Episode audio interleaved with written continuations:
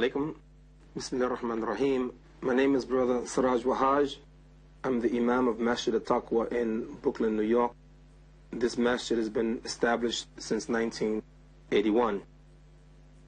I want to tell you something about my coming to the religion of Islam. My, my story is uh, rather different, I imagine, from most people who become Muslim. I remember 1968, I was a Christian going to high school, and um, one of the great leaders in this country, the African American leaders, a man by the name of Reverend Martin Luther King Jr. Um, he was very well known, and he was a freedom fighter for black people. He was a civil rights worker, very well known, very well respected. Well, he was assassinated, and he died in 1968. And I remember the day that he died, I was in a gymnasium in New York City after school was over. I was playing basketball, and they interrupted our play and told us that uh, he was assassinated. I was very, very sad. I went home crying, and we learned that day that he had died, and I was very sad. I remember saying at that moment that I was going to either be a, a black Muslim or a Black Panther. And the reason that I was going to be a black Muslim or Black Panther is because these two groups represented what I felt was the freedom and the liberation of black people. I had believed in Martin Luther King uh, and his philosophy of nonviolence very much. But I guess I became disillusioned when he died, and I remember saying that, yes, I'm going to go one way or the other. That summer, I started reading some of the literature of a group called Nation of Islam and another group called the Black Panthers. When I was a freshman at New York University, I met some of the members of this Nation of Islam, and they proselytized me. They spoke to me about their faith. And um, and so I remember in December of 1969, I went for the first time, I think a Friday night, I went to one of the temples in Brooklyn. And on that night, I joined the Nation of Islam and I became what is commonly called a black Muslim. At that time, what I had wasn't Islam as I know it today. I followed a man by the name of Elijah Muhammad. He called himself a messenger of God. At that time, I didn't know really what Islam was. I really didn't know what the Quran was. I didn't know about Prophet Muhammad, peace and blessing be upon him, at all. But this was my first experience to what I thought was Islam. I stayed in that movement from 1969, 70, 71, 72, 73, 74, and 75. In 1975, the leader of that community died. Elijah Muhammad died. And when he died, his son took over a man by the name of Imam Warithuddin Muhammad.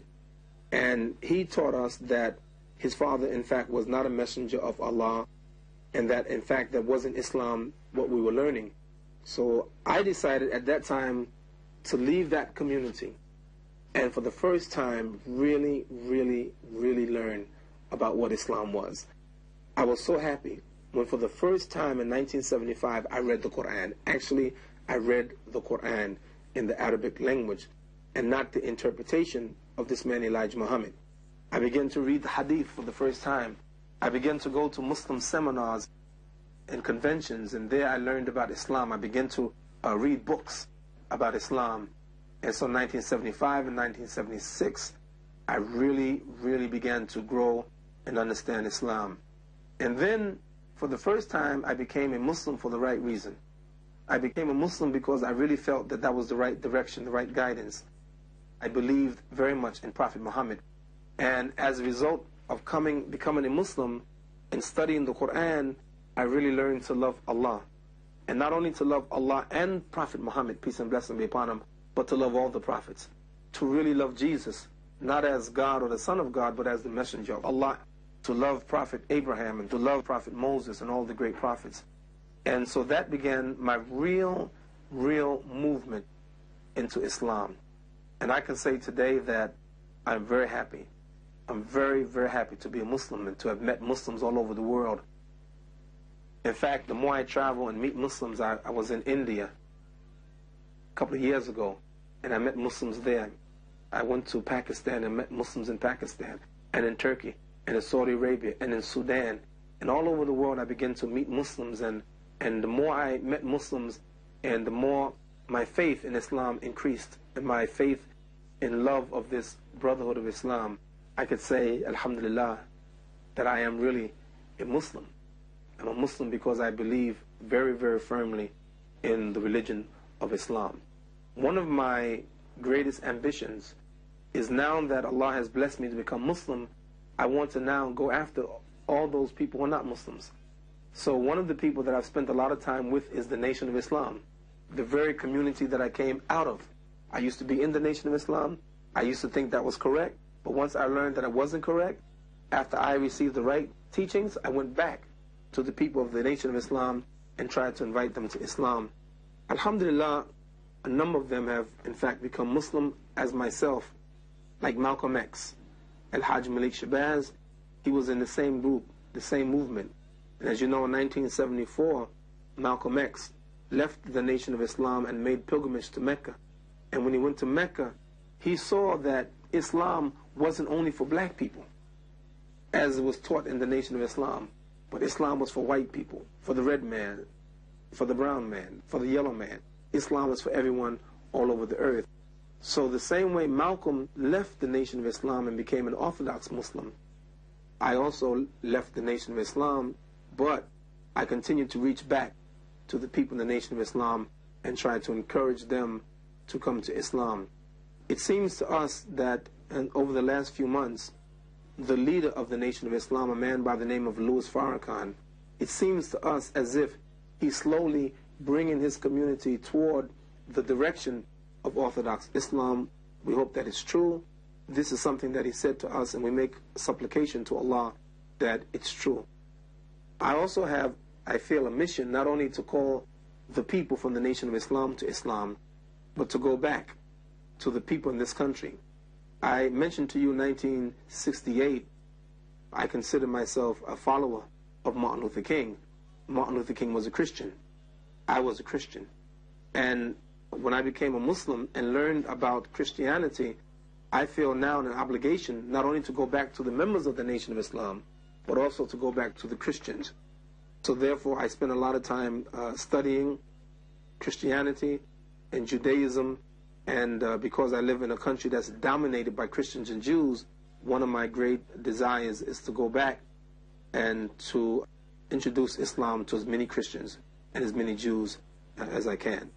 So, and no matter how many times we say, I became a Muslim for this reason, and I became a Muslim for that reason, really, the bottom line is that I'm thankful to Allah that Allah guided me to become Muslim. Uh, because it's very interesting to note that there are Muslim parents who live in the West. There are about 1 billion 500 million Muslims around the world, and one third of them are in countries where the Muslim population is a minority. So these Muslims are all over the world in the West, in the United States, in France, in Germany, in Great Britain, all over. And um, um, it's interesting that a Muslim parent trying to raise their children in America is not easy. And um, so they'll send their children to a, a Muslim private school. And sometimes they send their children to a, to a public school. And it's very difficult for them to maintain the Islamic identity. But if you think about it, I was a young boy growing up in this society, and I grew up going to public school. Yet, there's no Muslim in my family. My mother and father weren't Muslim. My brother wasn't Muslim. My cousins, no, nobody in my family was Muslim. Yet I became a Muslim. So I became a Muslim in the midst of of no examples around me. So if I can become a Muslim when there's no example around me, then perhaps I can help others in this country to become Muslims, to be others in this city to become Muslim. So I've gone all over the country. I've spoken in colleges and universities, high schools. I've spoken many forums, many seminars, and I pray to Allah to continue to bless me that I could dedicate my life to inviting people to Islam. Why did I become a Muslim? Allah knows best. He's the guider, and He guided me to Islam. Alhamdulillah, I thank Allah for that. And now I must do the best I can to invite other peoples. It's my opinion, after traveling around the United States especially, and around the world, especially among Christians and Jews, that Muslims miss the boat in how to invite Christians to Islam, in my opinion. I think that there are a lot of people that, that have done a lot of good work, very notable work. So this is no criticism of them, but my criticism rather is a general criticism. I think that Muslims dialogue with the non-Muslims, especially Christians and Jews, has been lacking. And I would like to kind of give my opinion in a way that I think that we can better approach the Christians. By and large, the approach that the Muslims have taken is that to bash the Christians and the Jews, to find areas of, of conflict. Actually, there's many, many areas where Muslims and Christians and Jews agree. One of the things that Muslims, the approaches that Muslims take, my opinion, is almost to define Islam as something new. This is the biggest mistake. I remember once I was in uh, Toronto attending a conference, and the young Muslim person who spoke in front of me said that the latest, the newest religion is Islam, the newest religion. And I said that I would like to differ with you, that Islam is not the newest religion. In fact, Islam is the oldest religion. I was reading a book by a Jewish author, and in his introduction, he said that Judaism gave birth to Islam and Christianity. No. No. Judaism didn't give birth to Islam, nor Christianity. From the very beginning, the religion that Allah has given to mankind has always been and only been Islam, but we misunderstand it. Now, I think it's the role of the Muslims to understand, uh, to explain to the Christians and Jews that Islam is not anything new, but it's the same religion actually as Moses, it's the same religion as Jesus, it's the same religion of every prophet. Prophet Muhammad والسلام, said something very powerful. I think most Muslims missed it. He says that that my example and the example of the prophets that came before me is the example of a man who built a building. and the building was perfectly put together. And the people went around the building and said, How beautiful the building, except there's a brick missing. And he says, I am that brick and I am the seal of the prophets. Now, what does that mean? I looked at this Quran that we have and uh, I asked Muslims, this Quran, how much of it is new? 100% of it? 50% of it? 25%, 10%, 5%. How much of the Quran is really new? If you notice that Allah uh, uses words for the Quran, one of the things that He said, He called it Musaddikun ma bayna yadehi. It is a verification of what went before it in the Torah and in the Injil, in the Gospel of Jesus and in the Torah that Prophet Musa, Moses brought to the people. That means that it's a verification. Then that means that there are things in the Quran that's in the Torah, that's in the Injil. That's true. But there's a lot of things in the Quran that's also in these books. But he says there's a brick missing. So what is the brick? Allah says in Quran, Al-Yawma akmaltu lakum dinakum. This day have I, Allah, perfected your religion for you. He's completed the religion now. But what he completed wasn't a big, major portion, but a brick. And I believe that it's the Muslims' understanding of what this brick is that's going to make the difference between the Muslims and the Christians and the Jews. Christians say that Jesus is the Word of God.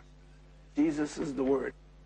And Muslims argue with them on this point, but yet Allah mentions in the Quran that Jesus is kalimatuhu, that he is in fact the word of Allah. But the Muslims, rather than deny what the Christians say, we shouldn't deny it but explain it. Jews say that Moses is the greatest prophet because they said that God spoke to Moses directly. And in fact, they quote from their book where it says, uh, in essence, that, that God spoke to Moses directly, even as a man speaks face to face with a friend. So this is their position. Muslims don't have to argue the point. Yeah, we argue, you know, who's the greatest prophet and all of that. The prophet said, don't give me superiority of any of the prophets. Don't say that I'm even better than, than Prophet Jonah. So the Prophet والسلام, is teaching us something. If you study the Quran, Allah says that Allah spoke to Moses directly. Jesus is the word of God, وَرُوحُ minhu, and a spirit from him. It's, this is what the Quran says. And also Allah says that he spoke to Moses directly. Now, Prophet Muhammad, peace and blessings be upon him, taught us that the first prophet to be dressed on the day of judgment is Prophet Abraham. He said that only two people hasn't been touched by shaitan at their birth. He said that was Prophet Jesus and his mother Mary. Prophet Muhammad, peace and blessing be upon him, said that the first person to come into consciousness on the day of judgment is Prophet Moses. Prophet Muhammad, peace and blessing be upon him, said the most honorable person is Prophet Yusuf, the son of a prophet and the grandson of a prophet and the great grandson of a prophet. So when you study the Prophet Muhammad, he gave all of these prophets some peculiarity, something about them that other uh, people didn't have, something extra, something special. Now, what is that brick that's missing? What is that, that little thing that the Prophet Muhammad والسلام, brought that was different from all the prophets? Again, I want to keep emphasizing the point that our job as Muslims is to help the Christians and the Jews understand Islam. Both Jews and Christians uh, respect Prophet Abraham. But who respects Prophet Abraham more? Study the Muslim faith. Muslims have to pray five times a day, every day. And at the end of our prayer, we must say, Allahumma salli ala Muhammad wa ala ali Muhammad. كما صليت على إبراهيم وعلى آل إبراهيم إنك حميد مجيد. Oh Allah, bless Muhammad and bless the followers of Muhammad as you already blessed Prophet Abraham and the followers of Prophet Abraham. And this is something that Muslims pray every day in their prayer five times a day. So we're linked to Prophet Ibrahim, Prophet Abraham. We're tied to him. And as you know, Islam is a faith that makes us part of its basic fundamental principle that they must believe in all the prophets that came before and they must believe in all the scriptures that the prophets brought. This is the point that we want to emphasize to, um, to the Jews and to the Christians. Let me go to the point finally about what is in the Quran that we know for sure is different in, in any other script. Once the angel Jibril alayhi salatu wasalam, was sitting with Prophet Muhammad, peace and blessing be upon him, and he heard a noise above him. وَرَفَعَ رَأْيُهُ, the Prophet says, and he raised his head and said to the Prophet, هَذَا بَابٌ مِنَ السَّمَاءِ Here is a door from paradise from the sky that has been opened this day have never been opened before. And from that door came an angel, came down to the earth. and this angel has never been down to earth before. And this angel said to the Prophet, Assalamu alaikum. He greeted the Prophet. And then he told the Prophet, Abshir, have the good news, be nuraini, two lights that has been given to you Prophet Muhammad that has never been given to any prophet before. These two lights represent to me the key of the Quran. What was given was in the Quran that's not anywhere else. It's not in Injil, it's not in the Torah, it's not in the Gospel of Jesus, it's not in the Torah of Moses. Number one, he said, uh, Surah Al-Fatiha, the first chapter of the book, the Quran. To me, the thing that the Christians and the Jews are missing is guidance. Now, how do I know that? Prophet Muhammad, peace and blessing be upon him, said that, talking to his followers, you will follow the way of the people that came before you, step by step, inch by inch, so that if they crawled in the hole of a lizard, you will fall right behind them. Qalu, they said, his companions, Ya Rasulullah, Al-Yahud Nasara, do you mean the Jews and the Christians? And the Prophet said, for men, who else? So we learn from this is that the Christians and the Jews who had received the right guidance had left the path. And now it's the job of the Muslims to bring them back. But how do we bring them back? I believe that we bring them back by not with something new, but with the same teachings. But the recognition that there's two lights that the Prophet Muhammad has, a brick that's missing that they don't have. آمن رسول بما أنزل إليه من ربه والمؤمنون that the messenger believes in what was revealed to him and so do the believers. This is that beginning of the last two verses of Surah Al-Baqarah and it also ends with Muslims making a supplication to Allah asking Allah subhanahu wa ta'ala that he would not put on us a burden like he put on those who came before us. So in my conclusion, Muslims have a lot of work to do of inviting these people to Islam. I remember once Prophet Muhammad والسلام, told Mu'adh, he said, Mu'adh, you're going to Yemen, min ahli kitab, among the people of the book. Let the first thing that you invite them to is the oneness of Allah. When they accept that, then inform them that Allah has made incumbent upon them to pray five times a day. And when they pray five times a day, when they understand that, then explain to them Allah has made incumbent upon them to pay zakat. Now, it's interesting to note that 1400 years ago, no Muslims in Yemen, nothing but Christians and Jews, but yet, and open up a, an almanac and turn to the end in the country called Yemen, you will find out nearly 100% of the people of Yemen are Muslim because of the vision that Prophet Muhammad had 1400 years ago, and that is given the guidance to the people there, but in the best way. I close with these words. Allah in the Quran says, "Udu'u ila sabili rabbika bil hikmah wa hasana wa jadilhum bilatihi asan." Call to the way of thy Lord with wisdom and beautiful preaching, and argue with them in ways that are best. And Allah admonished the Muslims in the Quran, do not argue with the people of the book, except in ways that are best. What I've been talking about these last few moments is talking to the people of the book, but in the best way. The way that Allah has given to us. He says to tell them, we believe in what was revealed to us and what was revealed to you, the people of the book. Our God and your God is one, and we submit our will to do His will.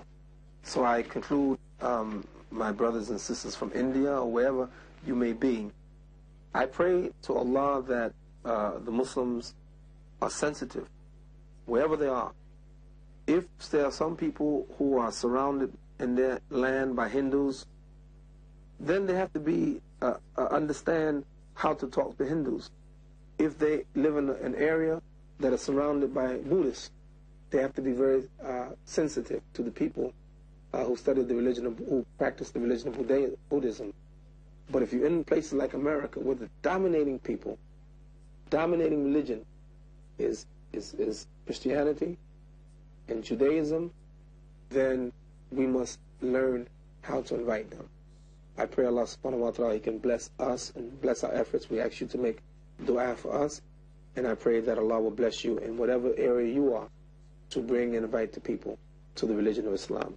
Walhamdulillah Rabbil Alameen.